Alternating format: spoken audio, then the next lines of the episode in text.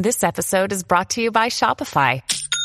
Forget the frustration of picking commerce platforms when you switch your business to Shopify, the global commerce platform that supercharges your selling wherever you sell. With Shopify, you'll harness the same intuitive features, trusted apps, and powerful analytics used by the world's leading brands. Sign up today for your $1 per month trial period at shopify.com slash tech, all lowercase. That's shopify.com slash tech.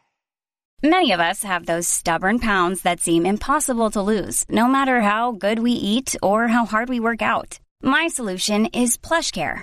PlushCare is a leading telehealth provider with doctors who are there for you day and night to partner with you in your weight loss journey. They can prescribe FDA-approved weight loss medications like Wegovy and Zepbound for those who qualify. Plus, they accept most insurance plans. To get started, visit plushcare.com slash weight loss. That's plushcare.com slash weight loss. An unclassified version of the U.S. intelligence community's coronavirus origins report includes an assessment from one agency which has moderate confidence that COVID 19 emerged from a Chinese government lab in Wuhan, while four other agencies assessed with low confidence that the virus has a natural origin.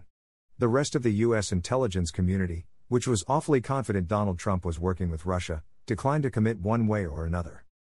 The one unnamed spy agency leaning toward the Wuhan lab theory with moderate confidence said COVID 19's emergence probably involved experimentation, animal handling, or sampling from the Wuhan Institute of Virology, according to an unclassified report from the Office of the Director of National Intelligence.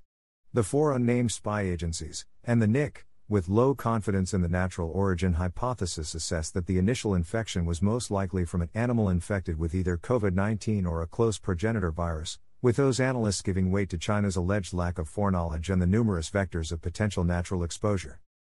Brian Wilson breaks down the results of an Israeli study that demonstrates the durability and effectiveness of gaining a natural immunity to COVID 19 when compared to those who have been vaccinated with Pfizer's mRNA gene therapy. That said, U.S. officials say a lack of cooperation from China has hampered efforts to get down to the truth. As Bloomberg notes, China's government was also uncertain about the virus's origins, which was a reason Beijing didn't cooperate. The report also concludes that the virus was not engineered as a biological weapon, and most agencies assess that it was not genetically engineered. As we noted two days ago, Beijing threatened a counterattack if the report blamed China for the leak.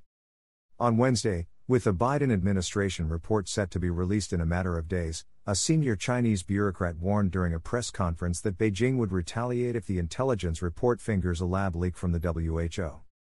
Greater than we will continue to cooperate with international organizations like the WHO in their research and in their search for the origins, said Fu Cong, Director General of the Foreign Ministry's Arms Control Department.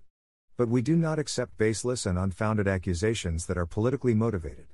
And if they want to baselessly accuse China, so they better be prepared to accept the counterattack from China. It wasn't clear just how Beijing would retaliate, some speculated it could do so by sending even deadlier virus variants, or by intentionally closing down shipping ports. After details of the report leaked on Wednesday, groups of scientists, activists, and politicians said the inconclusive report demonstrated the need for further probes, according to the Washington Post. It is good they did that review, but I don't think we should all move on just because it was inconclusive, said Anita Cicero, Deputy Director of the Johns Hopkins Center for Health Security. I'm actually disturbed that much of the scientific and public health community seems complacent to make their best guesses and move on without getting to the root cause of the pandemic.